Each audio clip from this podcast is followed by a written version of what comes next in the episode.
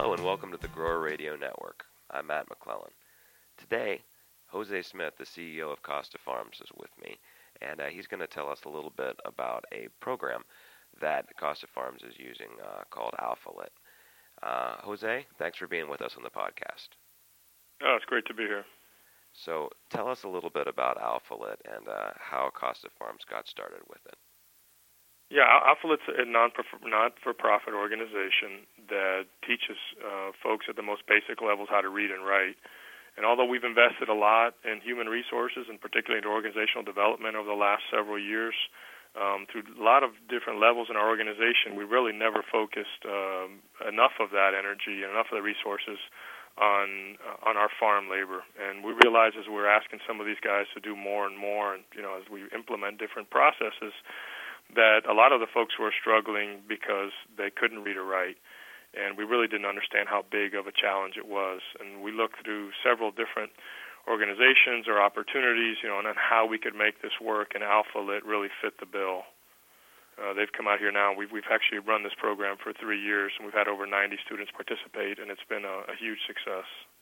Uh, as far as as the uh, the benefits of the program, um, what type of things have, have you noticed as as the uh, your workers have gone through the AlfaLit program and are and are uh, learning those necessary skills necessary for reading and, and writing?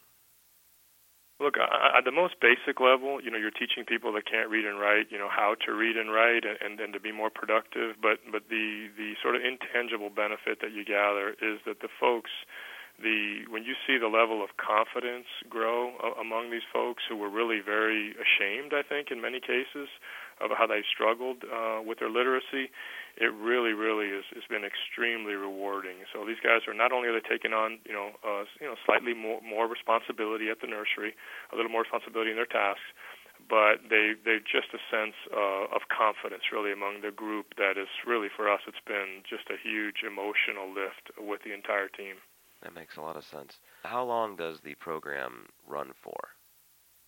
Well, each each group um, we, we we dedicate three hours a week in lessons. Those are three hours when when the employees would normally be working. So we have a teacher from AlfaLit come and work with them, and, and the program runs for about three months. And you know the, the folks that that um, are selected to go to the program. Actually, we have folks that are selected by supervisors and other folks that have been volunteering as as the program starts to gain momentum. But it's about three months, three to four months, and it's three hours a week. Okay. And so these are folks that have either volunteered or have been selected. They're are they ready like ready for the process? They're excited to get started. Have you noticed? You know, a lot. I think a lot of the folks come in with different feelings. A lot of them come in very intimidated. They don't really understand, you know, what it is we're doing, and if there's some sort of uh, particularly in the first group, some sort of ulterior motive. They really don't understand it, mm-hmm. and once they get you know invested into the process and they really understand that we're just trying to help, we're trying to invest in them. Um, so they can be more productive, you know, then they really, really buy in. And I'll tell you that we'd love all of these guys to continue to grow in, the, in, our, in our company and to take on more responsibility and do more. Uh, but some of them, frankly, you know, we have turnover like in any other part of our company, and some of the folks leave. Mm-hmm. And at the end of the day, people ask me too if it's if it's a problem that, that you give some of the training and have the people leave. And we really feel it's sort of a gift that we're giving, you know, these guys that maybe they wouldn't have.